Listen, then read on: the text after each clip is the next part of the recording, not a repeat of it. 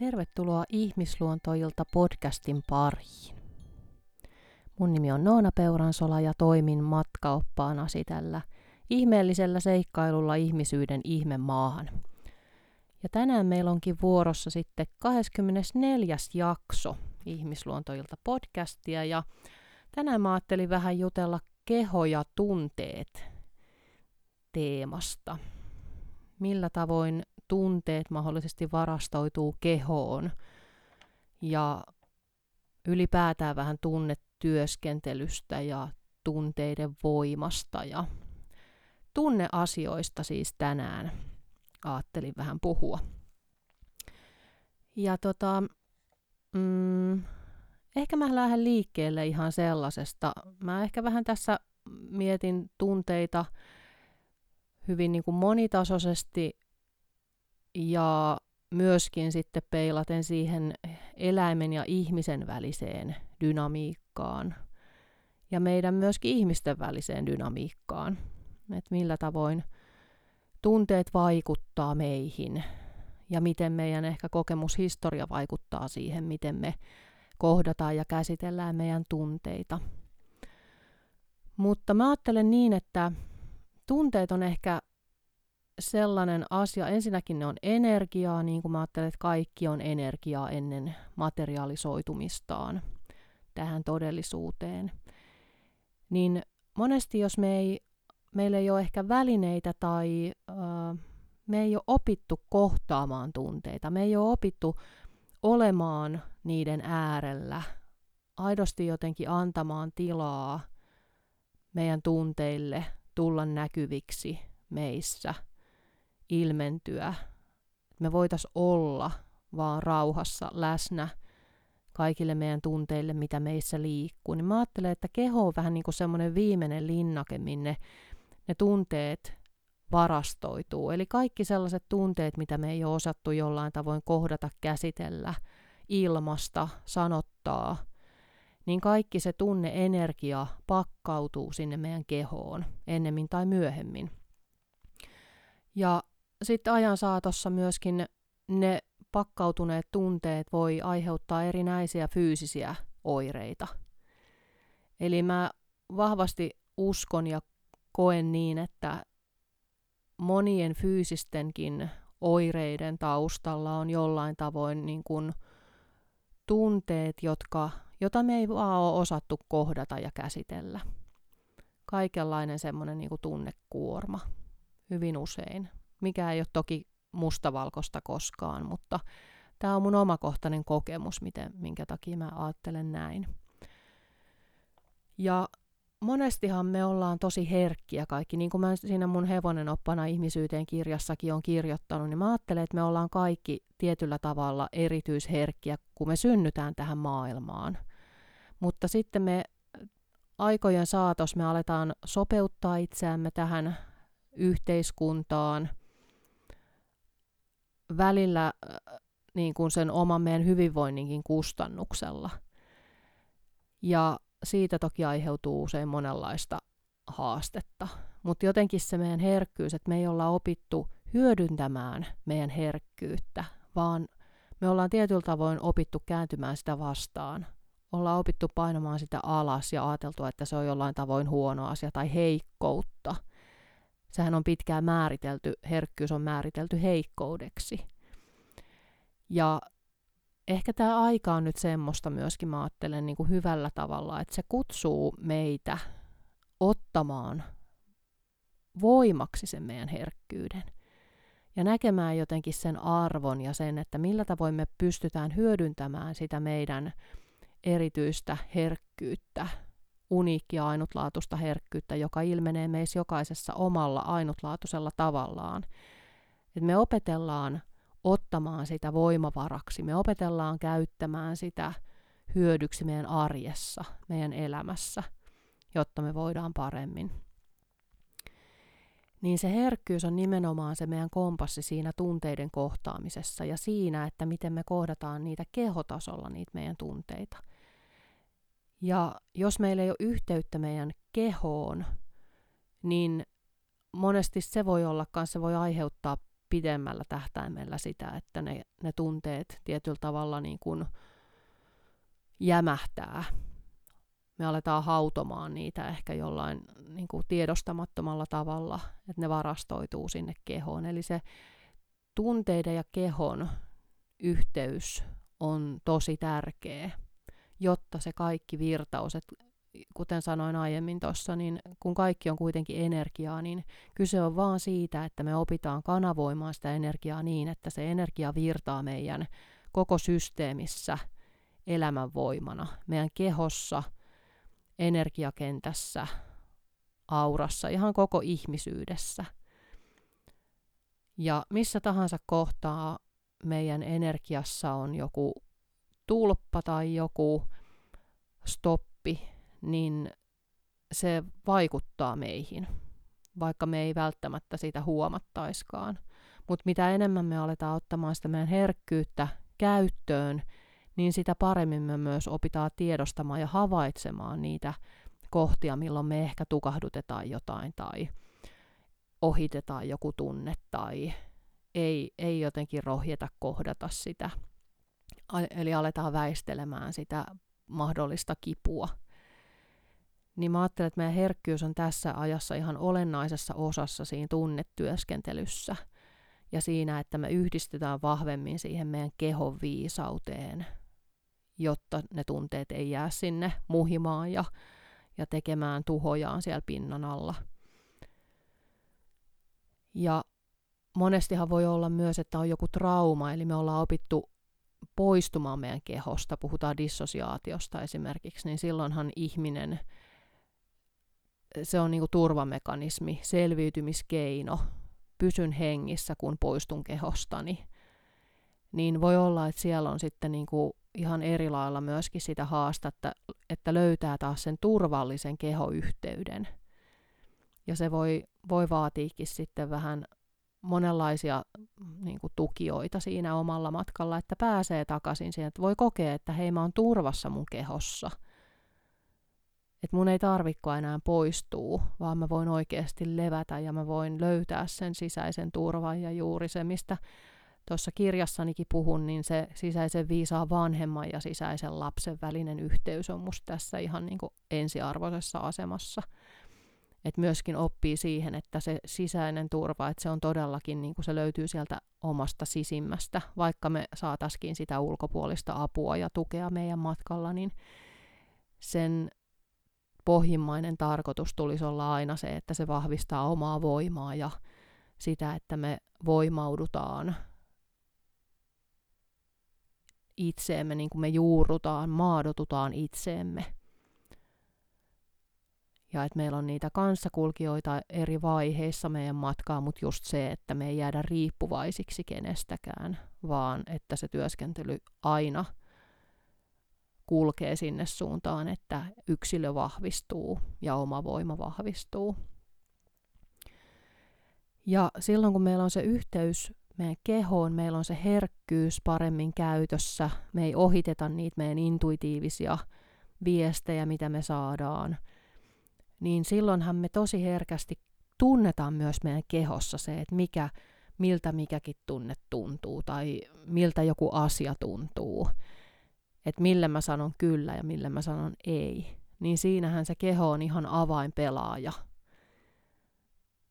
Koska se keho kyllä viestittää meille, että meidän täytyy vaan oppia luottamaan siihen ja kuuntelemaan ja yhdistymään siihen uudella tavalla. Ehkä muodostaa ihan uudenlainen kehosuhde ja myöskin uudenlainen tunnesuhde, riippuen siitä meidän omasta kokemushistoriasta, millainen se meidän elämänpolku on ollut niin se voi olla, että me joudutaan vähän niin kuin opettelemaan kävelemään uudestaan. Tai just kun lapsi opettelee kä- kävelemään, niin se kaatuu miljoona kertaa ja sitten aina nousee ylös. Niin vähän sama meillä, että me joudutaan aikuisina usein harjoittelemaan tunnetaitoja ja, ja kehoyhteyden vaalimista ja uudelleen jotenkin muodostamaan sitä yhteyttä meidän tunteisiin ja kehoon ja siihen intuitiiviseen syvätietoon, eli meidän niin kuin siihen sielulliseen itseen.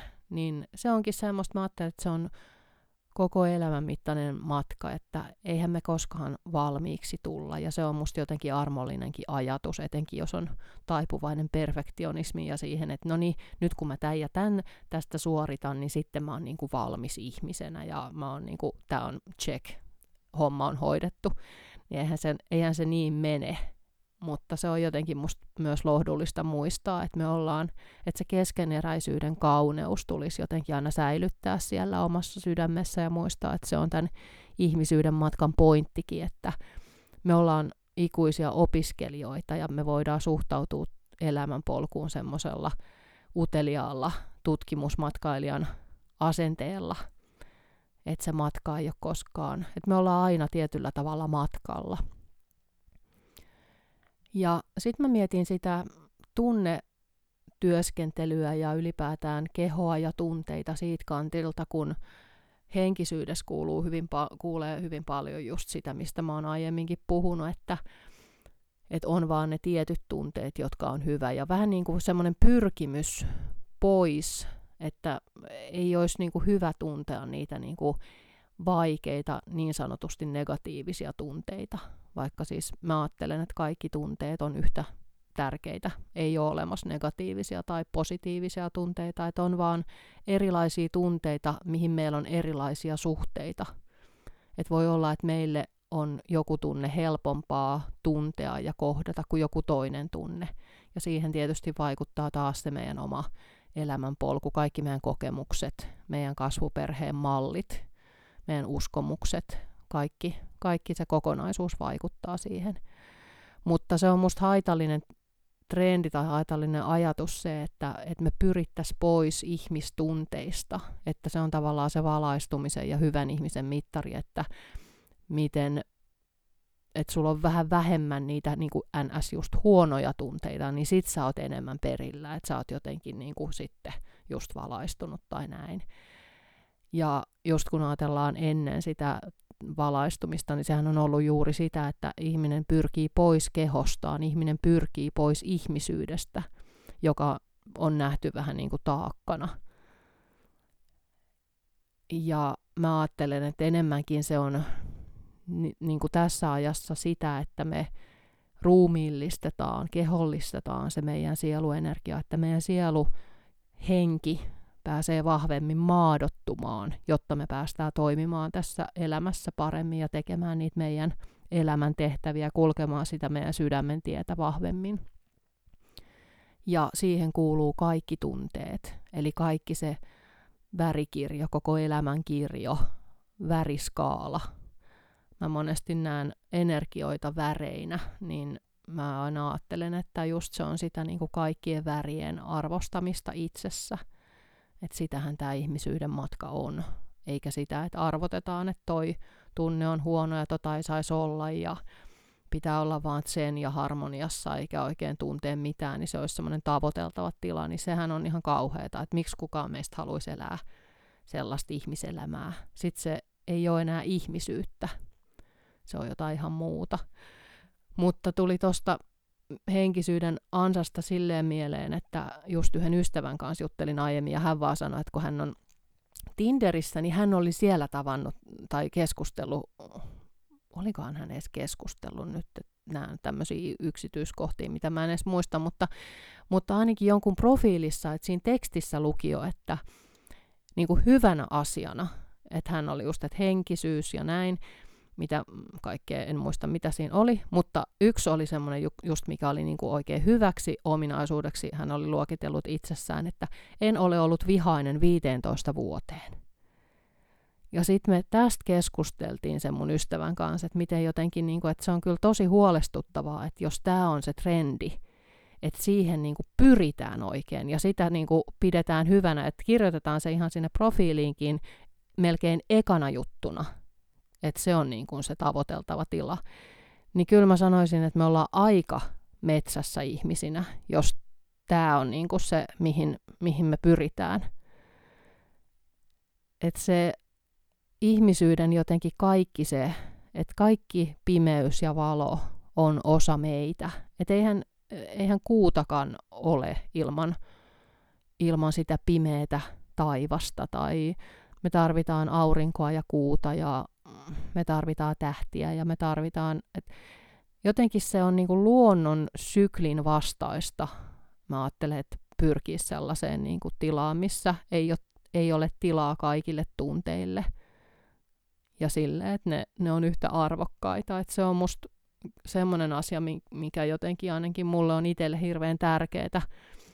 Tärkeää, että jotenkin se maadottunut tunnetyöskentely, maadottunut henkisyys, että se on osa sitä arkea ja osa sitä elämää, eikä mikään irrallinen palanen, että joskus ennen just, että ollaan erakoiduttu sinne vuorille ja siellä on ollut sitten kiva, kiva sitten niin kuin ei ole joutunut mitään arkielämän tilanteita paljon kohtaamaan, niin kokee olevansa perillä. Mutta ehkä tässä ajassa se perillä oleminen on just sitä, että on jatkuvasti matkalla enemmän tai vähemmän kurasena tai rapasena, milloin missäkin kontallaan rähmällään. Ja sitten aina, aina jossain kohtaa tulee se hetki, että sieltä nousee kuitenkin ja ajattelee, että no, pitää vähän kurja pyyhkiä pois, mutta eteenpäin.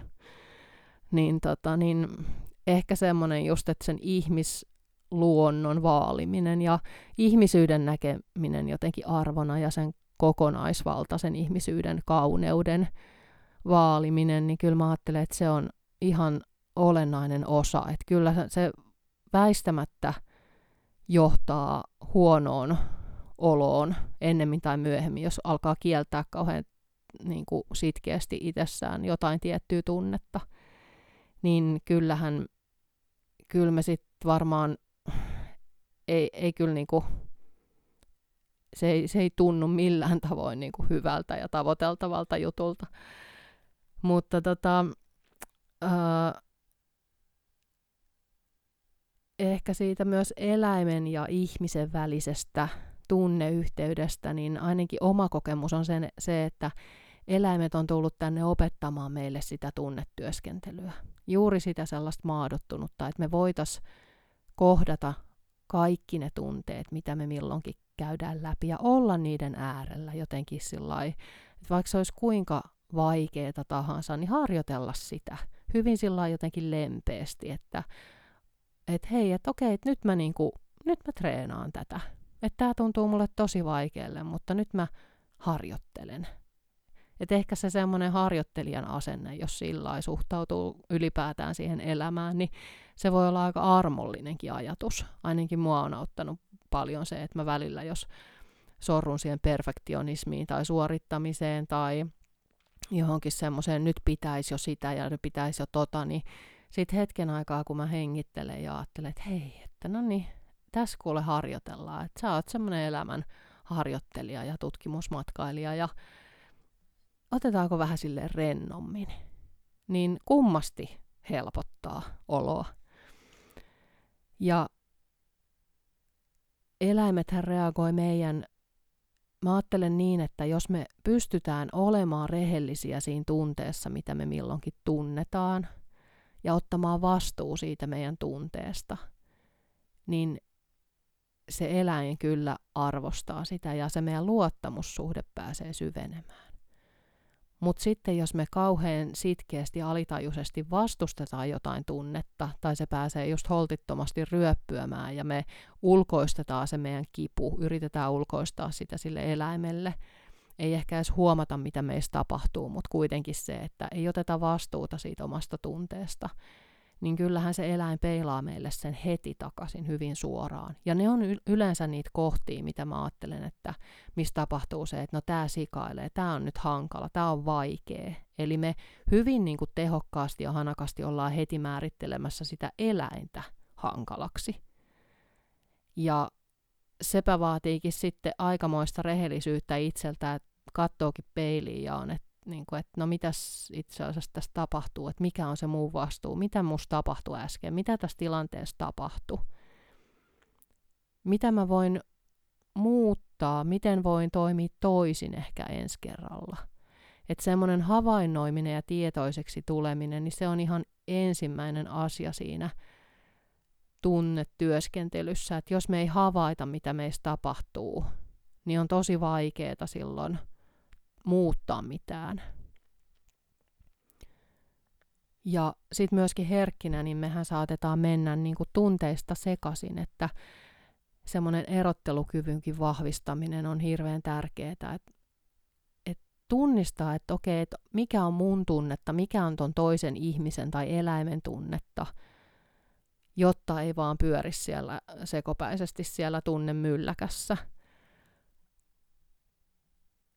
Ja silloinhan, kun me ollaan semmoisessa tunnemylläkässä, niin myös niin kuin meidän keho on sellaisessa turbulenssissa, että on hyvin vaikea ehkä just muodostaa sitä yhteyttä kehoa tai tuntee, että mitä mun kehossa tapahtuu, mitä, mitä ylipäätään tässä tilanteessa tapahtuu, että että semmoisissa tilanteissa on ehkä hyvä just puhaltaa pelipoikki ja muistaa, että hei, että nyt mä sanon stop, että ottaa jonkun semmoisen sisäisen merkin itselle, että hei stop, seis, mikä ikinä se onkaan, että nyt vaan niin kuin, että hetken aikaa vähän niin kuin hengittää ja sitten koittaa vähän niin kuin jäsennellä, että no mitä tässä tapahtuu ja että ei vaan niin kuin holtittomasti jatka sitä omaa kaaosta. Että se on ehkä myös sellaista niin kuin vastuunottoa siitä omasta itsestä ja myöskin muista siinä ympärillä olevista, että pystyy, että harjoittelee sitä, että hei, että mä, mä lopetan tähän nyt. Koska hyvin usein sitten se, että jatkaa jotain sellaisessa tunnetilassa, missä on yhdistynyt monenlaisia tunteita, mistä ei ehkä ihan saa edes kiinni, niin hyvin usein se on sitä, että siitä syntyy vaan suurempi kaos ja, ja epäluottamusta ja pahimmillaan jotain niin kuin peruuttamatonta siihen luottamussuhteeseen, niin se on jotenkin niin kuin hirveän tärkeä se havainnointi, että okei, nyt mä, nyt mä puhallan pelin poikki, nyt mä hengittelen, nyt mä en tee mitään. Ja tämä ehkä liittyy tämä, että just, että nyt mä en tee mitään, niin siihen myöskin, että mistä mä oon jossain jaksossa puhunut, ehkä siinä ää, nainen ja väkivalta osassa, mahdollisesti muissakin, mutta juuri se, että millä tavoin ehkä myöskin tunteet on nivoutunut toimintaan. Että jos meillä on vaikka siellä kasvuhistoriassa ollut väkivaltaisuuden kokemuksia, erilaisia, henkisiä tai fyysisiä, niin me ollaan ehkä opittu siihen, että okei, että nyt kun tämä tunne vyöryy, niin sitä seuraa toiminta. Ja siinä onkin sitten sellainen harjoittelun paikka, että oppii tunnistamaan sen, että itse asiassa tunne ja toiminta on kaksi täysin eri asiaa. Voin olla vihainen, voin tuntea raivoa, voin tuntea erilaisia tunteita, mutta se ei tarkoita sitä, että sen seurauksena tapahtuu jotain, vaan juuri se, että millä tavoin ne tunteet virtaa elämänvoimana siellä kehossa, miten mä opin kanavoimaan sitä tunnetta niin, että se ei, sitä ei seuraa tuhoava toiminta niin se on myös ehkä semmoinen hyvä, mitä voi välillä kuulostella, että, että millaisia malleja on saanut sieltä vaikka kasvuhistoriastaan, että joku on ollut vihanen, niin mitä on tapahtunut sen jälkeen, se on ihan olennainen kysymys. Tai että joku on ollut surullinen, mitä on tapahtunut sen jälkeen. Onko äiti mennyt sinne makuuhuoneeseen ja laittanut oven kiinni ja jäänyt yksin sen surun kanssa. Ja se on ollut semmoinen niin kuin tunne, mitä, mikä ei ole ollut näkyvillä. Se on tuntunut kyllä siellä, mutta se ei ollut näkyvää. Niin kaikki se vaikuttaa, että niitä on, niitä on hyvä välillä vähän tutkia ja kuulostella ja vaikka kirjoitella, käyttää kirjoittamista apuna.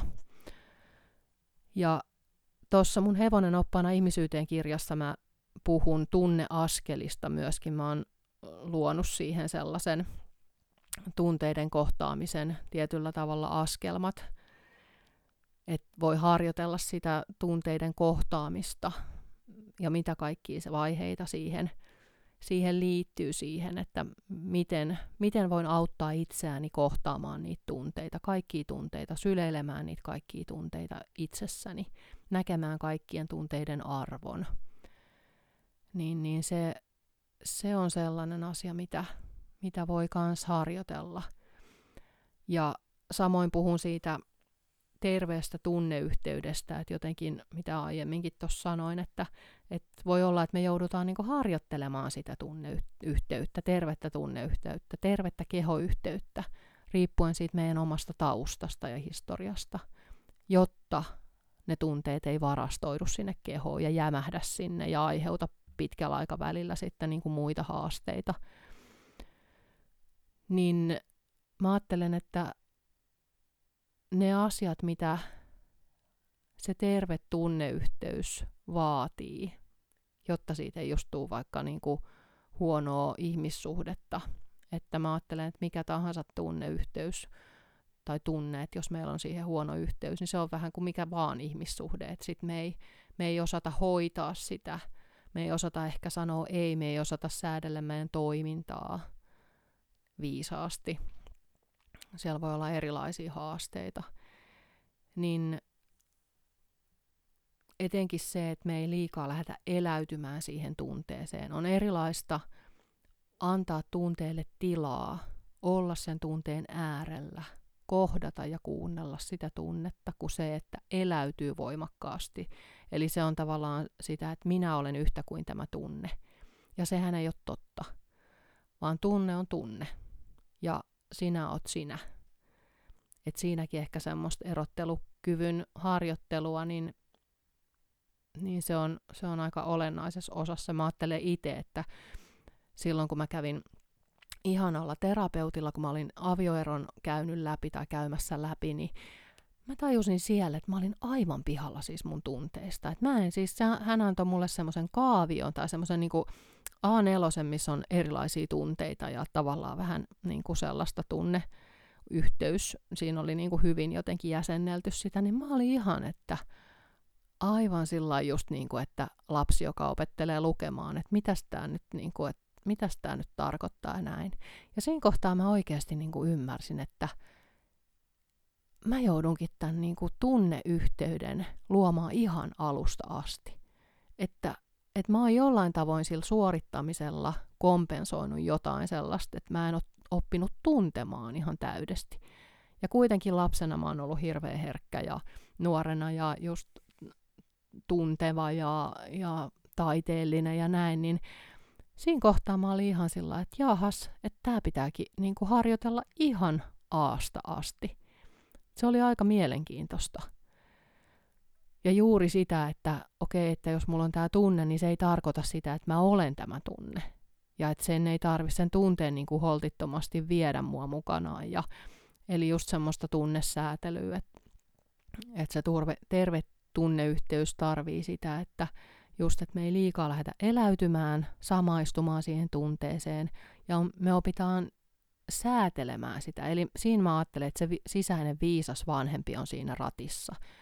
Ja silloin, kun se sisäinen lapsi lähti sieltä keulimaan ja holtittomasti niin kuin ne tunteet vyöryy ja ei ole vielä just sitä sellaista niin kuin holttia siitä, että mitä tässä tapahtuu, niin silloin se sisäinen viisas vanhempi ottaa sen homman haltuun ja sanoo, että hei, että että nyt me hoidetaan tämä, että se on tosi tärkeää, että sä tunnet, mutta nyt niin kuin, että me ollaan turvassa tämän tunteen kanssa. Että mä ajattelen, että se liittyy sellaiseen sisäisen turvallisuuden tunteen luomiseen myöskin ja harjoitteluun, että, että on turvallista tuntea ja se tunne ei vie sua mukanaan. Se liittyy myös rajoihin.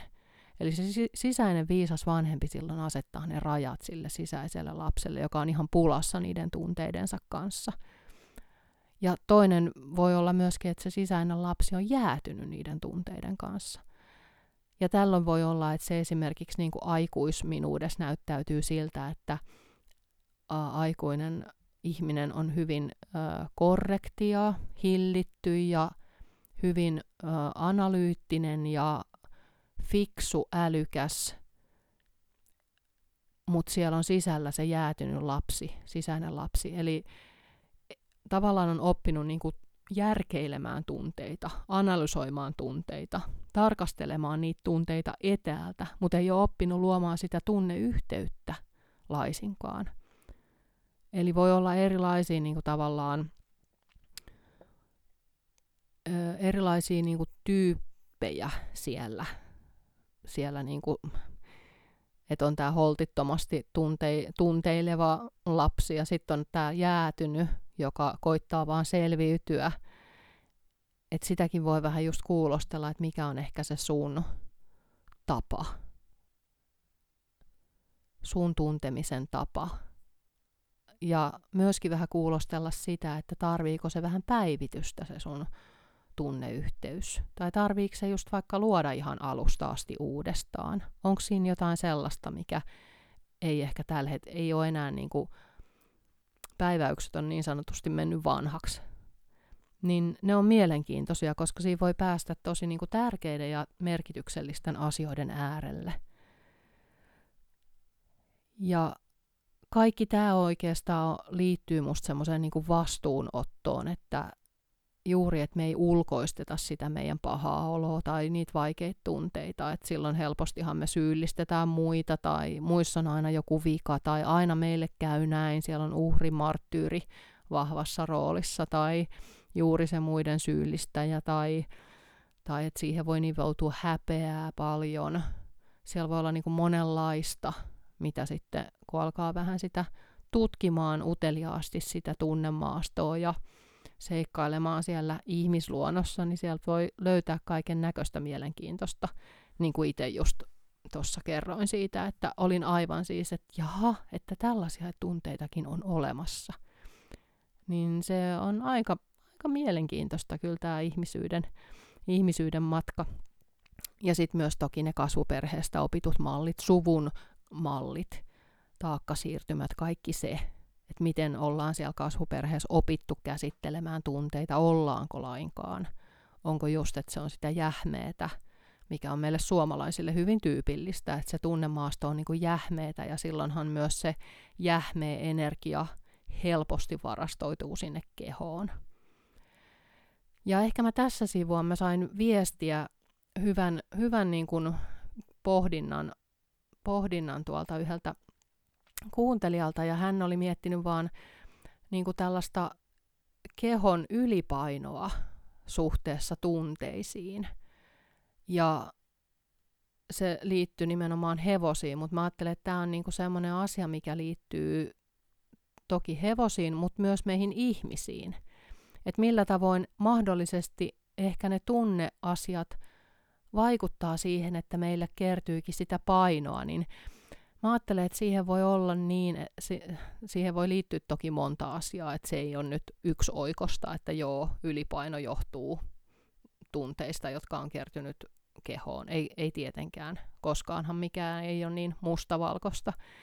Mutta niin kuin hevosilla sekä meillä ihmisillä – voi olla, että siellä on just sitä tunnemaaston jähmeyttä, että siellä voi olla erilaista traumahistoriaa, siellä voi olla erilaisia just, että ei ole yhteyttä siihen kehoon, voi olla sitä, että on oppinut poistumaan sieltä kehosta, se keho elää vähän niin kuin omaa elämäänsä, että sinne varastoituu, on myös ehkä taipumus hautoa asioita ja tunteita ja muhitella ja jotenkin ehkä just liikaa eläytyy, samaistuu niihin tunteisiin. Eli ne tunteet alkaa siellä vellomaan siellä kehossa ja jää sinne, jämähtää. Siellä ei ole se virtaus, siellä että tavallaan mikä ei pääse oikein ulos. Niin totta kai että mä ajattelen, että se voi vaikuttaa asiaan. Ja myöskin mä ajattelen, että se voi liittyä rajoihin. Eli silloin kun me kerrytetään sitä massaa meidän ympärillä, niin se on t- tietyllä tavalla voi olla alitajuisesti sellainen niin kuin turvamekanismi, turvakeino. Pidän muut vähän etäämällä, kauempana itsestäni. Mulla on niin kuin tämä turvarengas tässä ympärillä ja silloin muut pysyy kauempana. Mä oon turvassa, että se voi olla sellainen, mikä liittyy jollain tavoin just rajoihin ja siihen, että ei ole ehkä ollut sitä yhteyttä terveisiin rajoihin. Ja voi olla nimenomaan juuri sit sellaista niin kuin traumahistoriaa, omi rajoja ei ole kunnioitettu.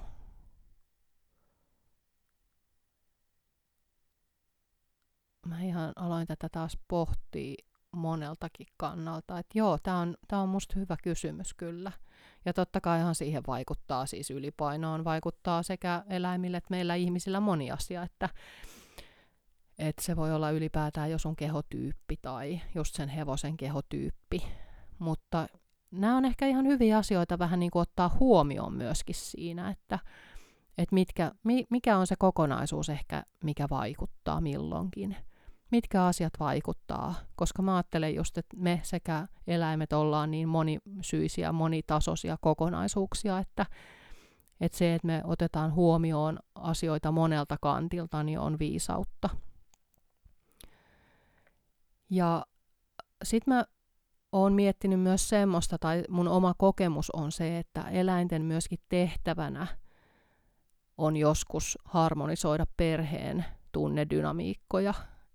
Eli sen eläimen, että voi olla, että sen eläimen ihan sielutehtävänä, elämän tehtävänä on, on tasapainottaa ja on ehkä, että se ottaa vähän sitä ihmisten tunnetta kantaakseen ja se se on joskus niin, että se myös kuuluu sen eläimen hommaan ikään kuin. Se on valinnut tietyllä tavalla sellaisen tehtävän. Totta kai sitä voi aina tukea ja helpottaa ja näin, mutta just se, että kun meillä on erilaisia, erilaisia niin kuin syitä, miksi me ollaan tultu tänne. Ja tämä on ehkä myös musta kiinnostava asia, että mitkä kaikki just niin kuin, mitkä vaikuttaa, että mitkä on niitä meidän – omia elämän sielun tehtäviä, mitkä on niitä hevosen, mitkä on meidän yhteisiä. Ja tästä mä itse asiassa pidän sellaisen illan Zoomissa joulukuussa 16. päivä, missä syvennytään tar- tarkemmin sit vielä niihin niin kun meidän ihmisten ja meidän hevosystävien sielutehtäviin. Niin sukelletaan siihen teemaan, koska se on musta tosi mielenkiintoinen ja monitasoinen teema niin tota, oot oikein tervetullut sinne, jos, jos se aihe kiinnostaa. Ja sitten tosiaan se eläimen reagoiminen meidän ihmisten tunteisiin, niihin tunteisiin, joista me ei oteta vastuuta, niin musta siitä oli hyvä esimerkki, se mä ehkä jossain jaksossa kerroinkin, mutta kerronpahan nyt uudestaan, niin ää, mä olin silloin jotenkin tosi vihanen ää, ja se oli varmaan, että just meidän roosakoira, joka oli silloin jo vanha, niin se jotenkin meni siellä metsän puolella ja ei kuunnellut yhtään ja muuta. Ja mä niin, kuin niin paljon suutuin jotenkin huusin sille ja mistä toki tunsin syyllisyyttä jälkikäteen ja toimin tosi huonosti siinä tilanteessa huutamalla ihan kuin se olisi ratkaissut jotain. Tämä nyt ehkä liittyy myös tähän, mitä tässä nyt puhuin aiemmin tässä jaksossa, että, että juuri se sellainen vastuunotto siitä omasta – tunteesta ja se, että ei lähde toimimaan sen tunteen ohjaamana, niin silloin tein juuri niin kuin ei pitäisi tehdä. Niin kuin me monesti tehdään, että sitä kauttahan me toki opitaan, että tämähän ei ole mikään semmoinen niin kuin homma, että no niin, teoriassa tiedän kaiken kirkkaasti ja sitten tämän siirrän näppärästi toimintaan ja kaikki menee harmonisesti. Ei, sehän ei mene niin, vaan että sitten me joudutaan rämpimään ja opettelemaan ja viisastutaan taas vähän ja sitten taas kokeillaan jotain niin kuin seuraavalla kerralla toimii toisiaan. Et se on just tämä, että me harjoitellaan ihmisyyttä. Mä ajattelin, että me harjoitellaan joka hemmetin hetki sitä. Ja se vaan on niin, että ehkä se, jo, jo, sen hyväksyminen helpottaa huomattavasti elämää. Mutta kuitenkin joo, niin mä olin sitten siellä ihan semmoisessa holtittomassa tilassani ja huusin ja näin. Ja sitten tota, me päästiin sinne pihalle, mä sain äh, sen koiran Roosan remmiin, ja tota, päästiin sinne pihalle asti, ja, ja tota, noin, laitoin sitten hänet, vein sinne sisälle, ja siinä vielä puhkuin ja puhisin jotain, ja että nyt mä menen sitten laittaa noin heinät hevosille, ja puhisin ja puhisin, ja, ja olin niinku tosi jotenkin niinku tiloissani siinä, ja ho, niinku siinä vihassani, ja, ja tota noin, menen sinne, niin molemmat Atena sekä Frida alkaa poukkoilemaan siinä siellä niin kuin ylhäällä. Et ne aisti sieltä jo niin kuin siis sadan metrin päästä sen, että nyt toi on jossain ihan ihmemoodissa. Ja he instantly, siis saman tien peilas mulle se mun tunteen. Että juuri se, että hei ihminen, että nyt niin kuin, otappa vähän vastuuta sun tunteesta, että joo, sulla on toi tunne ja se saa olla, mutta nyt toi on niin kuin holtitonta. Ja se oli tosi hyvä, koska se auttoi mua niinku pysähtymään ja ymmärtämään, että mitä musta tapahtuu.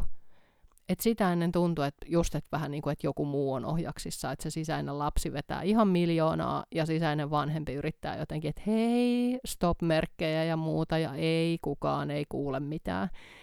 Niin se sai mut jotenkin tajuamaan, että hei nyt, tämä ei niin kuin nyt ole hyvä juttu, että nyt, nyt niin kuin, että mitä tässä tapahtuu.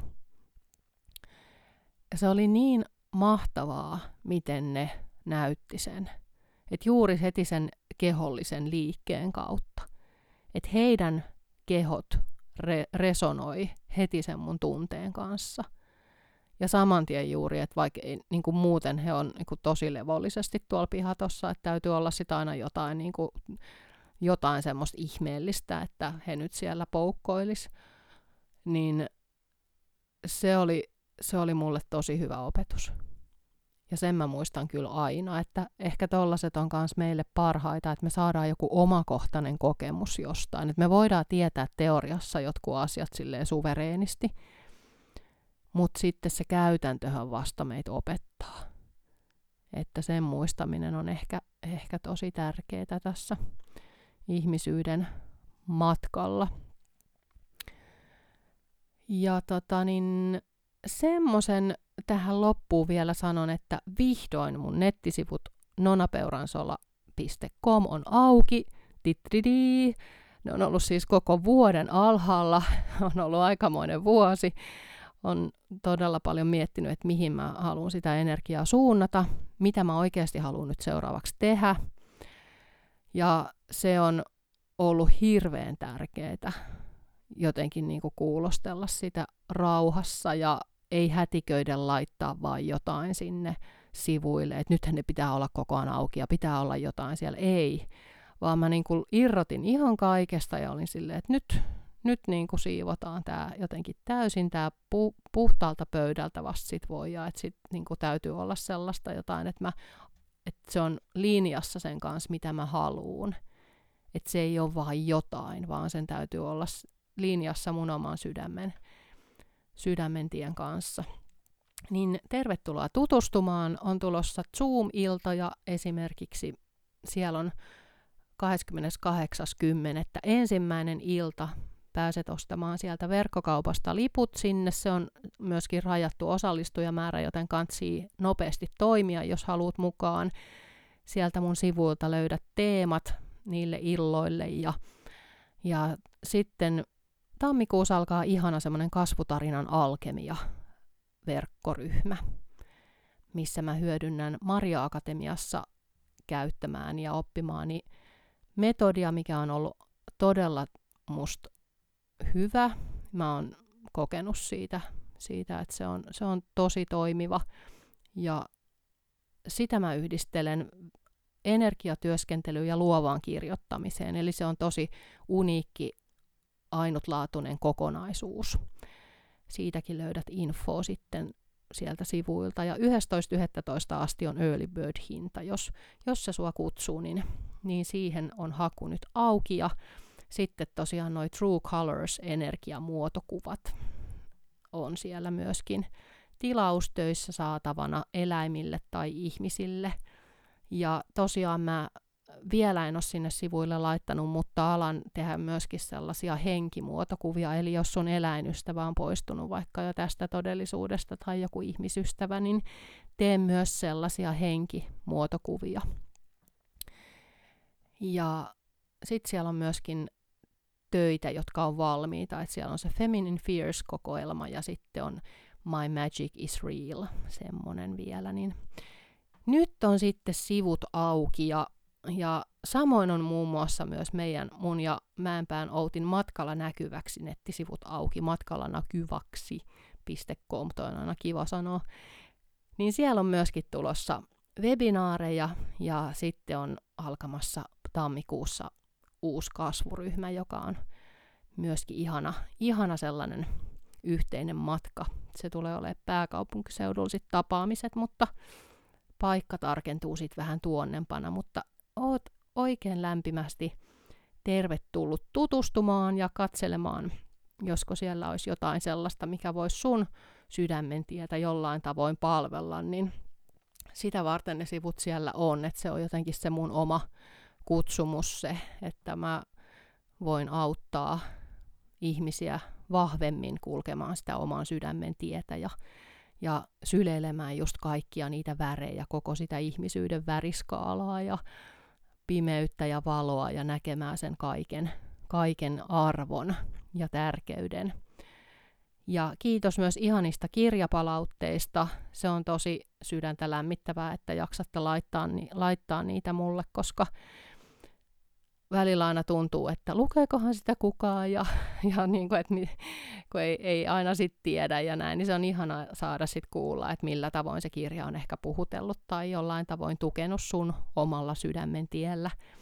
Ja sitä kirjaa tosiaan sieltä saat bod.fi-kaupan kautta. Instagramista kanssa, siellä on mun nettisivuille nyt suora linkki ja, ja tota, sitä kautta, mutta tämä bod on paras nopein, nopein väylä, jos haluat hankkia omaksi, että sitten toki kirjastosta voit lainata sitä myöskin ilman muuta, jos et sitä omaksi halua.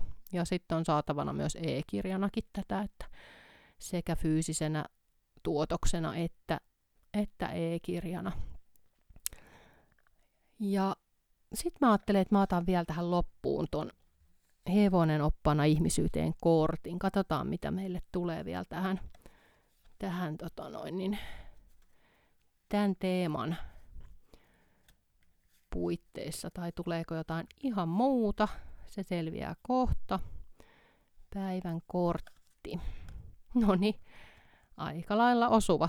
Pimeyden kauneus. Ota vastuu pimeydestäsi ja salli valosi loistaa kirkkaana. Kuuntele häpeääsi, vihaasi, kateuttasi, suruasi. Miltä tunnet tuntuu? Anteeksi, mä aloin selittää, miltä tunnet tuntuu kehossa, koska se olisi ollut selkeästi nyt just ajankohtaista, mutta mitä tunne sinulle kertoo, oli tämä. Kortteja saat multa myös sieltä nettisivujen kautta verkkokaupasta ostettua, jos haluat kortit omaksesi. Mutta tällaisia asioita tässä kahes, kahennessa kymmenessä neljännessä jaksossa, niin se vissiin sanotaan. Ja nämä on tosiaan kaikki aina ihan suoria, editoimattomia, sensuroimattomia lähetyksiä, että kaikki tulee ihan kerralla purkkiin sitten, mitä, mitä ikinä tässä ihmisyyden matkalla tämän lähetyksen aikana tapahtuukaan tai mokia tai takelteluja, niin se on sitä keskeneräisyyden hyväksymistä parhaimmillaan. Ja jos sulla tulee jotain teemaehdotuksia esimerkiksi, niin laita mulle sinne ihmisluontoilta.gmail.com sitä kautta viestiä tai jos tulee ihan mitä, mitä tahansa kysyttävää, niin me mailia voit laittaa sieltä peuransola.gmail.com ja Instagramissa Noona Peuransola, niin toki voit sitäkin kautta laittaa mulle viestiä tulemaan, niin tota noin, toivotan sulle oikein oikein ihania seikkailuja siellä omassa upeassa ihmisluonnossasi ja kaikkia hyvää ja kiitos sulle kun olit kuulolla. Kuullaan taas parin viikon päästä.